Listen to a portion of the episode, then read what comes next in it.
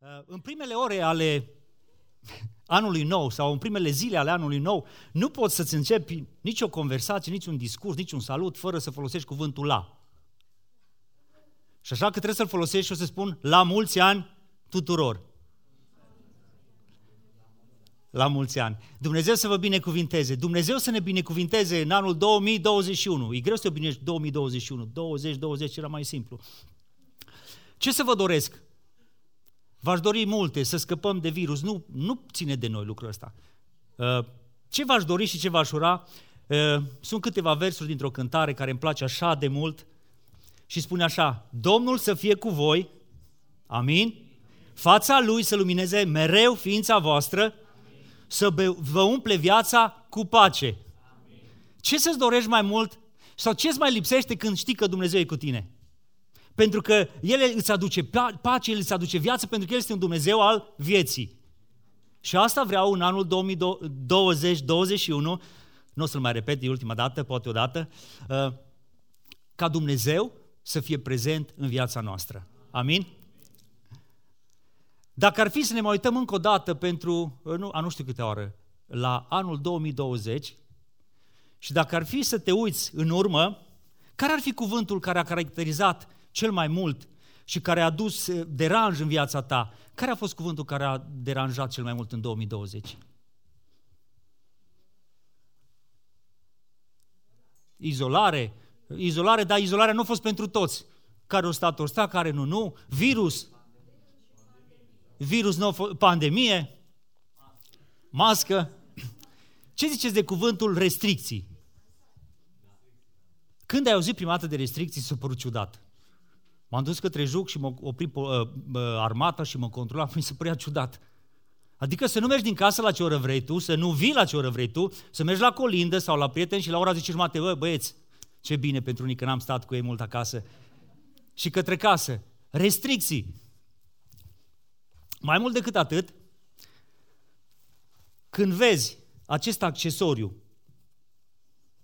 la ce te gândești? La pandemie. Câți dintre dumneavoastră purtați masca, dar nu vreau să ridicați mâna, doar să ridicați masca. Câți dintre dumneavoastră purtați masca pentru că sunteți uh, restricționați? Nu-mi spuneți, nu, nu vreau să văd. Câți dintre noi purtăm masca pentru că suntem responsabili? Știți ce e interesant? Că porți masca că ești restricționat și simți o restricție, că porți că ești responsabil, efectul este același. Nu? Ei? Doamne ajută! Vreau să subliniez lucrul ăsta. Efectul este același. Că ești restricționat, că ești responsabil, efectul este același. Dar ceea ce vreau să vorbesc astăzi, din punct de vedere spiritual, nu este la fel. Pentru că astăzi vreau să vorbesc de restricții și de responsabilități între restricții și responsabilități. Și vreau să fii foarte atent, pentru că depinde unde te găsești, cum te simți, restricționat sau responsabil, rezultatele în viața ta vor fi diferite. De aici plecăm.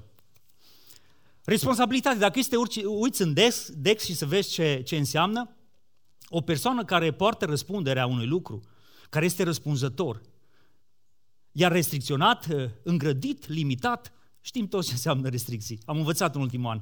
Măsură care limitează un drept. Nu mai am dreptul să. Și mă limitează. Marc și Pati, în cartea Patru chei pentru a auzi vocea lui Dumnezeu, așa de fain subliniază diferența dintre responsabilitate și restricție. Și vreau să vă citesc câteva uh, versuri, câteva uh, rânduri.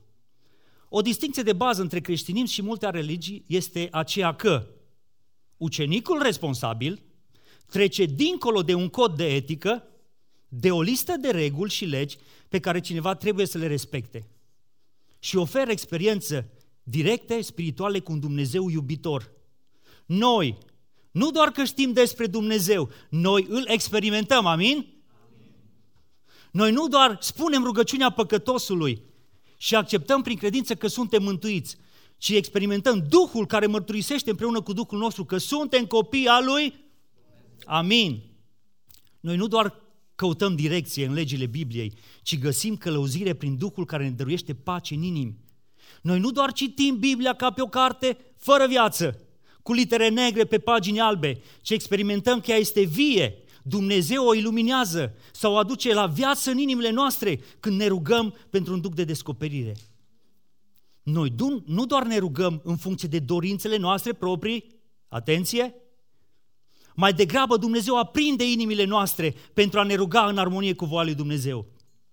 Și a trimis Duhul, Duhul Său cel Sfânt în inimile noastre și El strigă, Ava, adică Tată, astfel încât să avem o experiență continuă de dragoste cu El. El, Dumnezeu, a venit să locuiască în inima noastră. Și asta te responsabilizează. Amin? Suntem în seria de predici ucenic sau admirator. Uite că merge aici. Între restricții și responsabilități și care este modelul nostru uh, care vrem să-l urmăm când vorbești de ucenicie? Nu e altul decât Isus. Și atunci ești foarte atent la ceea ce spune Isus. Și în Matei 16 cu 24, Isus este foarte direct. A fost foarte direct și încă este, Duhul Sfânt este foarte direct cu noi. Și auzi să le spune Isus ucenicilor. Atunci Isus a zis ucenicilor săi, dacă voiește cineva să vină după mine, dacă voiește cineva să fie responsabil, cu alte cuvinte, să se lepede de sine, să nu se simtă restricționat, să-și ia crucea și să mă urmeze. Atunci când te lepezi de tine, nu te vei simți restricționat și te vei simți responsabil. Iisus nu s-a simțit niciodată restricționat, ci responsabil. De unde știu asta? Din Scriptură. Iisus a zis, iată-mă, trimite-mă, ce să fac? Vin să fac voia ta, Dumnezeule. Iisus, dragul meu, vreau să înțelegi în această primă duminică din 2021, dacă cumva am uitat pe parcurs, că Isus nu vrea să-L urmăm pe El simțindu-ne restricționați. Și aici te rog, analizează pe tine, este o predică foarte practică, nu-i filozofie. Isus vrea să-L urmăm pe El simțindu-ne responsabil. Și poate vei spune, ă, la mine nu se pune problema, eu chiar mă simt responsabil. Eu fac asta, dau și zeciuială, eu vin și la biserică, eu fac asta. Vreau însă astăzi să ne analizăm, suntem și la început de an și ce bine e să așezăm uh, începutul ăsta de an pe o fundație solidă, sănătoasă, să ne analizăm viața noastră, umblarea cu Isus, uitându-ne la patru aspecte care compun viața de credință și stau la baza ei. Compun viața de credință și stau la baza ei. Și vreau să ne uităm în Coloseni, unde e și textul nostru de astăzi, Coloseni 4, de la 2 la 6. Și aceste lucruri sunt rugăciunea, cunoașterea Scripturii, trăirea și vorbirea. Și poate vei spune și tu ca și mine prima dată, am zis, bă, dați lucruri foarte simple. Adică sunt lucruri care le înveți atunci când te pochești, când te botezi. Așa e la și cu, adică despre rugăciune, despre cunoașterea Scripturii. Nu poți să te botezi dacă nu cunoști Scriptura, dacă nu o citești. Cel puțin ești întrebat. Dar știți ce am făcut? M-am uitat la cine scrie Pavel. Și fiți atent la cine scrie Pavel. Și atunci am tăcut și am zis, Doamne, cred că și eu sunt pe acolo. În capitolul 1, versetul 1 și 2, Vreau să vă spun ceea ce, uh, uh, la cine a scris Pavel. Pavel, apostolul lui Iisus Hristos, prin voia lui Dumnezeu și fratele Timotei, către sfinții, nu ai pe perete, către sfinții și frații credincioși în Hristos care sunt în Colose. Către sfinții și frații credincioși care sunt în relevant astăzi, în 2021. Și atunci m-am muiat și am zis, Doamne, chiar sunt niște lucruri de căpătâi dar sunt lucruri care stau la temelia credinței mele.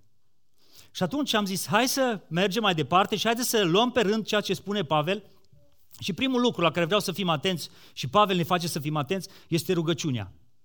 Rugăciunea, o responsabilitate sau o restricție pentru tine care trăiești în 2021. Versetul 2 și 3 spune Pavel așa, stăruiți în rugăciune, vegheați în ea cu mulțumiri. Rugați-vă totodată și pentru noi, le cere Pavel asta, ca Dumnezeu să ne deschidă o ușă pentru cuvânt.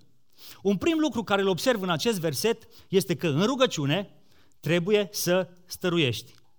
Stăruiți în rugăciune. Câți dintre noi nu ne-am rugat pe ceas? Nu știți ce înseamnă asta. Să-ți propui să crești în viața ta de rugăciune. Să-și, bă, vreau să mă rog mai mult și să zici, bă, 15 minute nu-i de ajuns, 20-30 uh, de minute. Și te-ai setat să te rogi 30 de minute și ce faci? Ne-am pus la rugăciune și ne rugăm și tragem cu ochiul. O trecut uh, mai un pic, bun. Câți am făcut lucrul acesta? Câți l-am probat? Eu l-am probat. Știți cum am simțit după sau cum te-ai simțit după? După ce te-ai rugat 30 de minute dacă ți-ai propus, cu ochii pe ceas, te-ai simțit mulțumit, satisfăcut. Ai zis, în sfârșit m-am rugat mult, am stăruit în rugăciune. Și după ce am terminat rugăciunea, te-ai întrebat și tu ca și mine, ce m-am rugat atât? Și adevărul adevărat e că nu prea știi ce te-ai rugat, dar te-ai rugat mult. În ghilimele ai stăruit. Oare asta înseamnă stăruința în rugăciune? Să te rogi cronometrat și cu cât te rogi mai mult, cu atât mai bine? Domnul Iisus le spune ucenicilor ce înseamnă stăruința în rugăciune. Și în Luca 18, de la 1 la 3, eu atâta vreau să vă citesc, este pilda cu judecătorul nedrept. Iisus le-a spus o pildă ca să le arate că trebuie să se roage necurmat. Și să nu se lase. El le-a zis, într-o cetate era un judecător care de Dumnezeu nu se temea și de oameni nu se rușina. În cetatea aceea era și o văduvă care venea des, subliniază, venea des la el și zicea, fă dreptate în cearta cu pârâșul meu. Femeia asta venea des și zicea, fă dreptate. Venea des și spunea, fă dreptate. Nu știu cât stătea pe ceas când venea la judecător, dar ceea ce îmi spune Scriptura este că venea des. Și nu spunea mai multe lucruri. Spunea, fă dreptate. Și știți că i-a făcut dreptate judecătorul cel nedrept? Ce învăț de la Isus din acest pașaz vis-a-vis de rugăciune? Este ca în, în, în rugăciune înseamnă a fi constant în cererea mea. Importanța în rugăciunea stăruitoare e să-mi spun problema, necazul, dorința, căutările mele și nu să mă cronometrez pe ceas să spun, o, oh, cât am stat. Pentru că, dăm voie să-ți mai spun încă un mare adevăr, care l-am probat. Restricția întreabă în rugăciune, s-a terminat timpul? Mai avem? Uh, cât mai e? Uh, mai, pe când responsabilitatea întreabă în rugăciune, s-a auzit rugăciunea mea sus? Și ca și Ana, vii din nou și din nou, vii din nou și din nou și Doamne, s-a auzit rugăciunea. Doamne, când auzi rugăciunea mea? Asta face un om responsabil. Dacă vrei, uite-te la Daniel. Cât s-a rugat Daniel? Până rugăciunea lui a primit răspuns. Ilie era un om supus acelor slăbiciuni ca și noi și s-a rugat cu stăruință ce să facă, să nu ploaie. Și apoi s-a rugat să ploaie. De câte ori s-a rugat să ploaie? Biblia spune că de șapte l-a trimis pe ucenicul lui. Păi, du-te vezi, nu plouă. Oh, nu, încă o dată. Un ucenic în rugăciune nu se oprește doar la stărui, ci el merge mai departe. Și repet, un ucenic responsabil în rugăciune nu se oprește doar la sărui și el merge mai departe. Al doilea lucru pe care îl observăm în acest verset, în versetul 2, partea a doua, este că în rugăciune trebuie să veghezi cu mulțumiri. Vegheați în ea cu mulțumiri, spune Pavel. A veghea înseamnă a fi atent, a observa. Veghezi tu în rugăciunea ta cu mulțumire? Cu alte cuvinte, urmărești ceea ce te rogi, ca mai apoi, atunci când Dumnezeu răspunde, rugăciunilor tale, să poți să-i mulțumești pentru ceea ce a făcut? Aici parcă suntem cei mai zgârciți în mulțumire. Nu în cerere, pentru că de cerut așa de multe avem de cerut de la Dumnezeu, în mulțumire. Aici e problema noastră a celor mai mulți. Pentru că răspunde Dumnezeu la rugăciunea mea, și aici fii atent și analizează-te și tu. Răspunde Dumnezeu la rugăciunea ta și e cineva foarte preocupat foarte preocupat, diavolul, să transforme răspunsul lui Dumnezeu la rugăciunea noastră în coincidențe. Ți s-a întâmplat și ție? Să te rogi și dintr-o dată când ți s-a rezolvat problema, bă, ce simplu a fost! Păi, dar nu a fost așa complicat. L-am întâlnit pe medicul respectiv, era pe... foarte simplu. Sau m-a sunat cineva și... Păi, da, chiar a fost Dumnezeu? De atâtea ori, dragul meu, lucrează Dumnezeu ca răspuns la rugăciunile noastre și noi trecem de atâtea ori așa de ușor peste răspunsul lui Dumnezeu. Și spunem, coincidență. Mă rog să găsesc o fată faină și Dumnezeu o găsești. Și să te și ceară și să spui da. Și spui, băi, coincidență. Nu-i coincidență. Așa e în lumea asta plină de oameni care nu mai vor să căsătorească. Cum ești? Cum te găsești tu?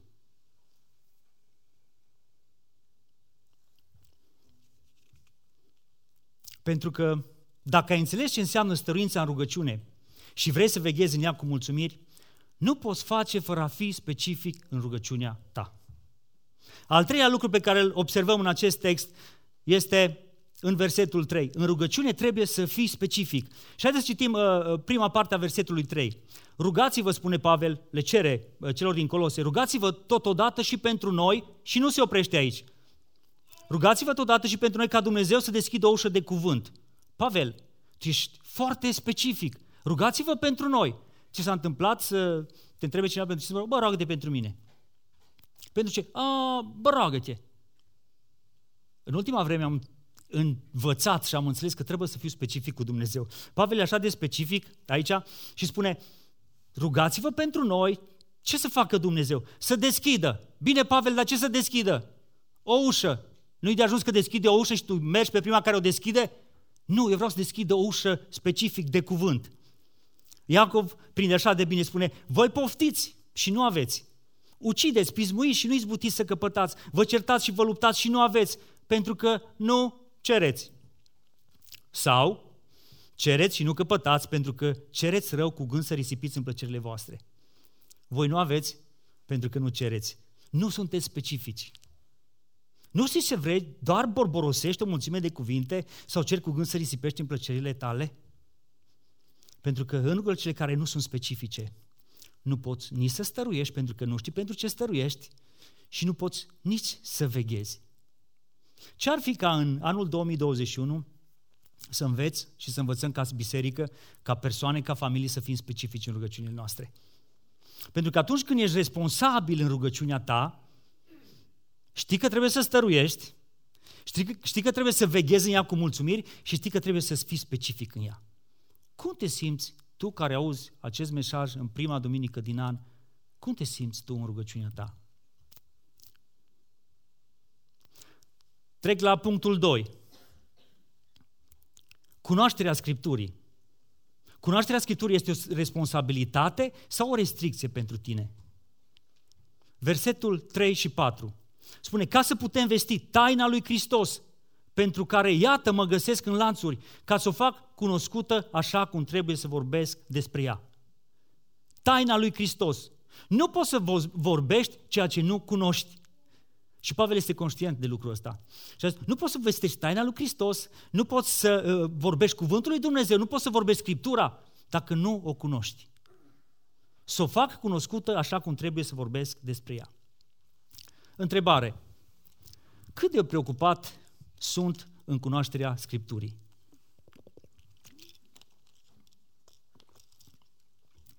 Spun cunoașterea Scripturii și nu cititul ei, pentru că se poate să citești și să nu cunoști. Dar nu se poate să cunoști fără să citești. Spun cunoașterea Scripturii și nu cititul ei, pentru că se poate să citești și să nu cunoști. Dar nu se poate să cunoști fără să citești. Și aici vreau să mă explic. Câți dintre voi, la început de an, începem să citim Biblia după un plan care îl găsim, fie după cărți, fie după teme, fie după... Ați încercat să faceți lucrul ăsta? În 2019, acum 2 ani, da, au trecut deja ceva, 2 ani, eram foarte provocați și care vă mai duceți aminte să intrăm în a citi Biblia la început de an. Știi așa, Alina? Am fost și eu unul dintre cei care am început să citesc Biblia la început de an. Dar n-am ajuns până la final. Aici e mărturia mea. Uh, planul meu de citit. Am început să citesc. E fain, colorat. Care era prima provocare când începeam să citesc? Răsfoiam să văd cât am de citit. Unu, două, azi mai mult. Bun, hai să trag tare. Ascultă-mă bine ceea ce spun, că și tu ai trecut pe acolo. A doua provocare a mea, știți care era?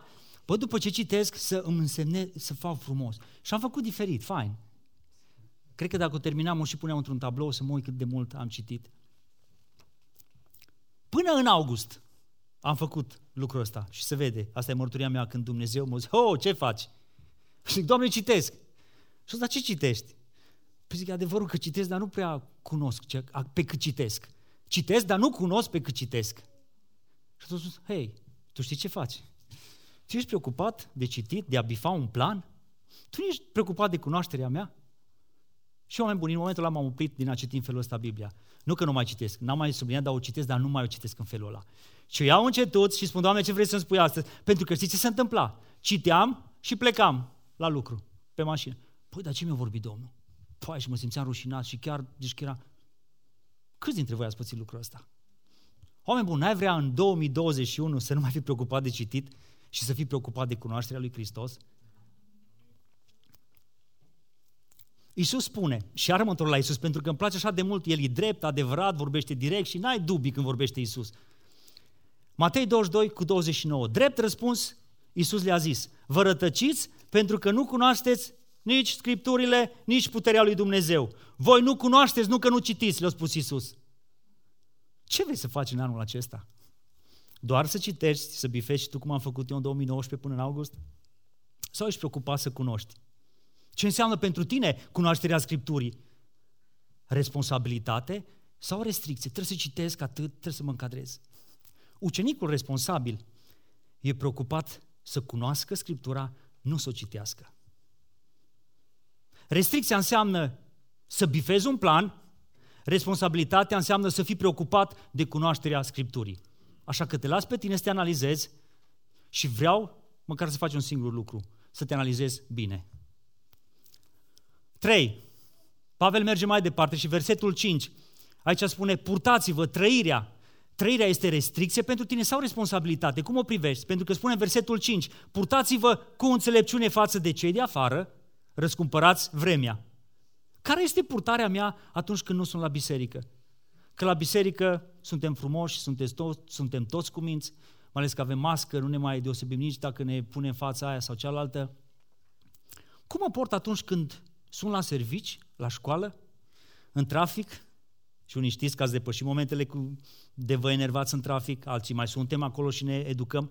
La cumpărături, arăt eu înțelepciunea lui Hristos celor care nu sunt credincioși? Trăiesc responsabil? Câte ocazii de a arăta pe Hristos am ratat din cauza că nu am fost responsabil și m-am simțit restricționat. Cu alte cuvinte, purtați-vă cu înțelepciune față de cei de afară, în așa fel să răscumperi vremea, încât să nu ratezi nicio ocazie din a mărturisi pe Hristos. Cum să răscumpăr vremea? Da, în așa fel să trăiești, încât să nu ratezi nicio ocazie de a-L mărturisi pe Hristos. Dar, dragul meu, nu poți să o faci oricum, ci ai nevoie de înțelepciune. Purtați-vă cu înțelepciune. Da, un creștin autentic al lui Isus, un ucenic care este responsabil, se distinge prin înțelepciune. Și Pavel atrage atenția efesenilor într-un mod foarte direct. Luați seama, deci, să umblați cu băgare de seamă, nu ca niște neînțelepți, ci ca niște înțelepți. Dar ce fel de înțelepciune îi se cere să avem? O înțelepciune care o putem lua din cărți, o putem. Fiți atenți ce spune aici Iacov. Înțelepciunea care vine de mai putem spune o dată, înțelepciunea care vine de este întâi curată, apoi pașnică, blândă, ușor de înduplecat, plină de îndurare și de roade bune, fără părtinire, nefățarnică. Cum ar suna dacă am înlocui cuvântul înțelepciune cu numele meu, cu numele tău? Poți să faci o probă? Ți teamă? Te simți responsabil sau restricționat dacă vei rosti? Și spune așa, Matei este curat, Matei este pașnic, Matei este blând, Matei este plin de îndurare, Doamne ajută, Matei este ușor de înduplecat, Matei este plin de roade bune, Matei este fără părtine, Matei nu este fățarnic. Cum te simți când auzi aceste cuvinte? Restricționat? N-am voie numai în termenii ăștia să joc viața mea? Petru spune în 1 Petru 2 cu 12 să aveți o purtare bună. Unde? În mijlocul neamurilor, pentru că ceea ce vă vorbesc de rău ca pe niște făcători de rele, prin faptele voastre bune, prin acțiunile voastre, prin trăirea voastră bună, ce să facă? Să-L vadă pe Dumnezeu și să-L slăvească pe Dumnezeu în ziua cercetării lor. Restricția ne obligă să trăim o viață plină de reguli, pe când responsabilitatea ne face să trăim o viață plină de înțelepciune. Studiile arată și practica au și confirmă că reținem mai multe procente din ceea ce vedem decât ceea ce auzim. Și Pavel o știu lucrul ăsta. Și a spus, oameni buni, trăiți, așa că poartă-te, spune Pavel, cu înțelepciune, așa că poartă-te responsabil. De la mai știut un lucru, că procentul se dublează atunci când ceea ce vorbesc și fac. Sunt și mai eficient dacă ceea ce vorbesc și trăiesc. Așa că vin la punctul 4, care este ultimul. Vorbirea. Vorbești din cauza că ești responsabil sau vorbești cu teamă și te simți restricționat. Versetul 6. Vorbirea voastră să fie totdeauna cu har, dreasă cu sare, ca să știți cum trebuie să răspundeți fiecăruia. Vorbirea voastră să fie totdeauna. Chiar totdeauna? Nu e de, prea de tot cuvântul ăsta totdeauna, nu e ciudat? Atunci când rostești totdeauna, nu înseamnă, uh, înseamnă și când am uh, bună dispoziție, și când nu am, și când sunt supărat, și când nu, și când mă nervează Diana, și când totdeauna să vorbesc? Da, pare să fie restricție pentru cei care încă n-au înțeles, n-au înțeles de unde scoatem cuvintele, de unde le rostim vorbele. Dar pentru cei care au înțeles că vorbele le rostim, le scoatem din magazia inimii, pentru ei nu e restricție și pentru oamenii ăștia este responsabilitate. Iisus le spune, iar vin la Iisus. Omul bun scoate lucruri bune de unde? Din visteria bună a inimii lui. Iar omul rău scoate lucruri rele din visteria inimă, rea inimii lui. Căci din prisosul inimii vorbește gura. Atenție cei care spuneți că gura și inima mea mi bună. Din surplusul inimii vorbește gura. Efectul vorbelor mele nu ține de gură, cât ține de inimă. Asta spune Isus. Vorbirea să fie totdeauna cu har și dreasă cu sare. Cu alte cuvinte, vorbirea voastră să fie totdeauna cu gust. Nu știu, ai mâncat vreodată sau ai încercat să mănânci o mâncare care nu are gust, care a uitat să fie dreasă cu sare? Ai dres ciorba. Era vorba aia la țară, ai dres zama. Nu știu, ai încercat să mănânci? Ai reușit sau ai refuzat-o, ai respins mâncarea respectivă? Uh, pentru cei care ați avut COVID și ați trecut și prin acea fază când aboli, când rămâi fără miros, fără gust, care era senzația când ai încercat să mănânci în acele zile ciudate? Ce ai simțit? Ce gust ai simțit? Senzația pe care am avut-o eu când am trecut prin această fază a bolii era, chiar îi spuneam Diane și copilor, făceam un pic de bâză, parcă mâncam șervețele. Orice ai fi mâncat, era același gust, adică nimic. Hârtie, șervețele, ce vrei tu, numai gust nu avea. Imaginează-ți că mergi la KFC, astăzi e duminică, unii dintre voi ați nu, nu vă faceți poftă, că ceea ce vă spun nu, nu o să vă fie poftă de ceea ce vă spun. Mergi la KFC, stai la coadă, coada e mare pentru că e duminică și ață toți creștinii de la biserică și merg și stau la coadă, ajungi și tu în final și îți comanzi și ce mai trebuie să așteptați, domnul Mateu, că pulpele noastre se coc, acum mai foarte... și stai acolo și miroși foarte bine. Le iei la pachet meniul tău, care îți place, și după ce le flămând fiind, îți dai seama că ești în restricție și nu poți să stai în sala de mese. Ce faci? Repede faci ceva, gândești ceva, că dacă se răcește meniul ăsta nu e mai bun. Și bă, ce să faci? Mergi, te pui în parcare, te bagi în mașină, dacă ai și copii și familie, hai să mâncăm. Și savurezi doar din priviri prima dată. Și constați, gustând din acel meniu mult așteptat, că n-are gust. Că e fără sare. Ce simți atunci față de acel meniu care tu știai că e bun? Mai simți gust? Ce simți față de acel meniu? Un dezgust. Nu e așa că atunci când vorbești fără gust, produci dezgust? Complicat.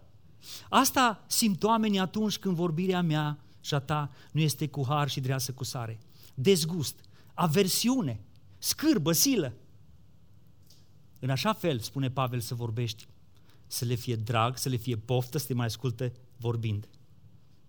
Și acum am două întrebări pentru tine și pentru mine. Cu ce îți condimentezi vorbele, tu care mă asculți azi în duminica din ianuarie? ce ingrediente folosești atunci când îți prepari răspunsurile care trebuie să le dai, că tu știi că trebuie să dai bine, nu contează ce simte omul celălalt, tu trebuie să-ți prepari răspunsul și dacă poate că ai pus așa de mult piper și sare că... Spune Pavel, iar mă la Scriptură, niciun cuvânt stricat să nu vă iasă din gură, ci unul bun pentru zidire, după cum e nevoie să dea har, cui să dea har? Celor ce laud. Nu știu dacă ai înțeles, ai prins ideea. Vorbirea voastră să fie totdeauna cu har și dreasă cu sare ca să știți cum trebuie să răspundeți fiecăruia. Restricția ne face să vorbim în fire. Responsabilitatea care ne apasă ne face să vorbim în duh. Cum te simți față de vorbirea ta? Și mă întorc înapoi la ceea ce spunea Pavel, la cine scria Pavel. Poate te crezi un profi în ale pocăinței, în ale creștinismului. Dar vreau să te analizez. Și asta vrea Pavel să spună. Cum ești tu care astăzi asculți cuvântul? Ești responsabil în rugăciunea ta? Ești responsabil în cunoașterea Scripturii? Ești responsabil în trăirea ta? Ești responsabil în vorbirea ta? Cum te simți? Responsabil sau restricționat? Este un proverb românesc care sună așa. Spune-mi cu cine te împrietenești ca să spun cine ești. Așa e, nu? Adevărat. Eu vreau să-l modific astăzi puțin, cu permisiunea dumneavoastră, și să spun cam așa. Spune-mi cum te simți ca să spun ce ești. Spune-mi cum te simți vis-a-vis de rugăciune, cunoașterea Scripturii, trăirea ta, vorbirea ta, responsabil sau te simți restricționat? Pentru că dacă îmi spui cum te simți, eu o să spun ce ești. Adică tu o să spui, ești ucenic sau admirator? Ești ucenic sau admirator? Pentru că ucenicul responsabil în rugăciunea lui e specific, e constant și veghează în ea cu mulțumiri. Ce ești? Ucenic sau admirator? Pentru că ucenicul responsabil în cunoașterea Scripturii nu citește pentru a bifa un plan, ci el citește pentru că este preocupat de a-L cunoaște pe Isus. Ce ești? Ucenic sau admirator? Pentru că ucenicul responsabil în trăirea lui se poartă cu înțelepciune în așa fel încât să nu rateze nicio ocazie din a-L mărturisi pe Isus. Ce ești? Ucenic sau admirator? Pentru că ucenicul în vorbirea lui vorbește fiind preocupat de efectele pe care le are cuvintele în viața celor ce laud. În concluzie, ucenicul se simte responsabil, dați-mi voie să vă prezint iarăși, ucenicul se simte responsabil, admiratorul se simte restricționat.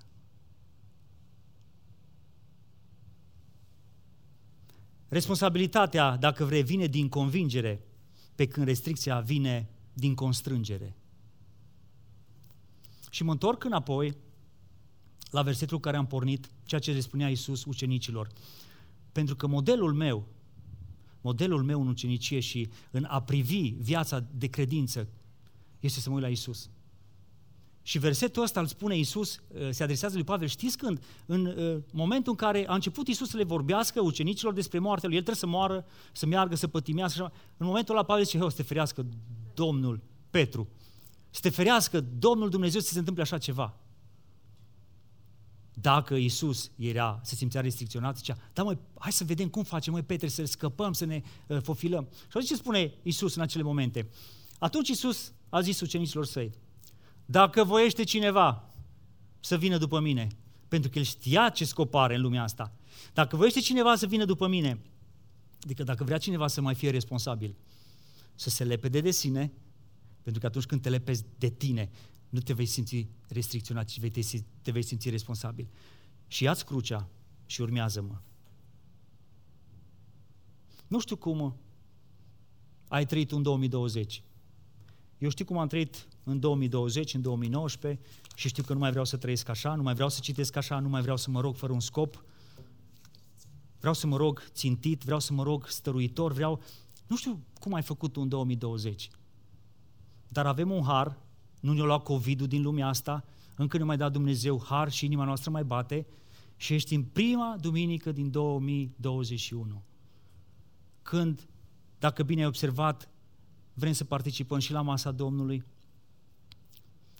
Cum ți-ai propus să trăiești în 2021? Cum vrei să te raportezi la rugăciune, la cunoașterea Scripturii, la trăirea ta, la vorbirea ta? Vrei să treci de la te simți restricționat la fi responsabil? Asta doar tu poți să o faci. Și dăm voie să spun, revin la ceea ce am spus la început, efectele sunt diferite. Rezultatul este diferit. Nu este ca la mască, egal din ce motiv o porți, este același. Nu, aici este diferit răspunsul. Așa că nu vreau altceva să faci decât să te ridici în picioare în aceste momente și vreau să-ți dau un răgaz. Vine și echipa și vrem să cântăm. Pentru că nu vreau să fie o duminică obișnuită, un început de an obișnuit, pentru că nici nu trăim într-o perioadă obișnuită. N-ai vrea să profiți de faptul ăsta că nu este nimic obișnuit, dar nu este nici nimic la voia întâmplării? Și aș vrea să te rogi acolo unde ești și aș vrea să fii sincer în prima parte. Și roagă-te Domnului să-ți dea putere să fii responsabil.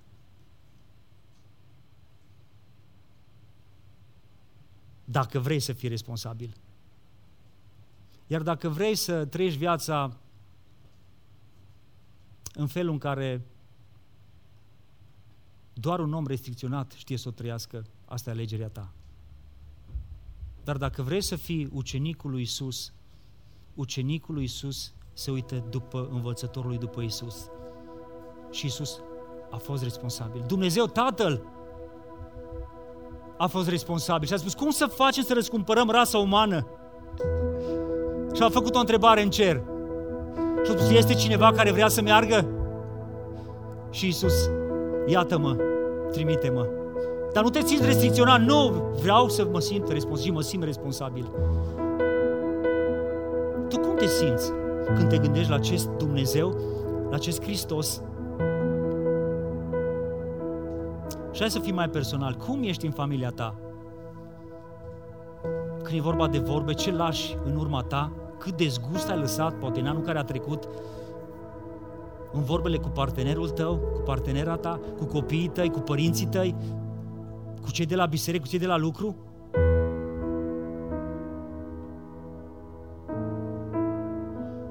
Te chem să te rogi cu responsabilitate.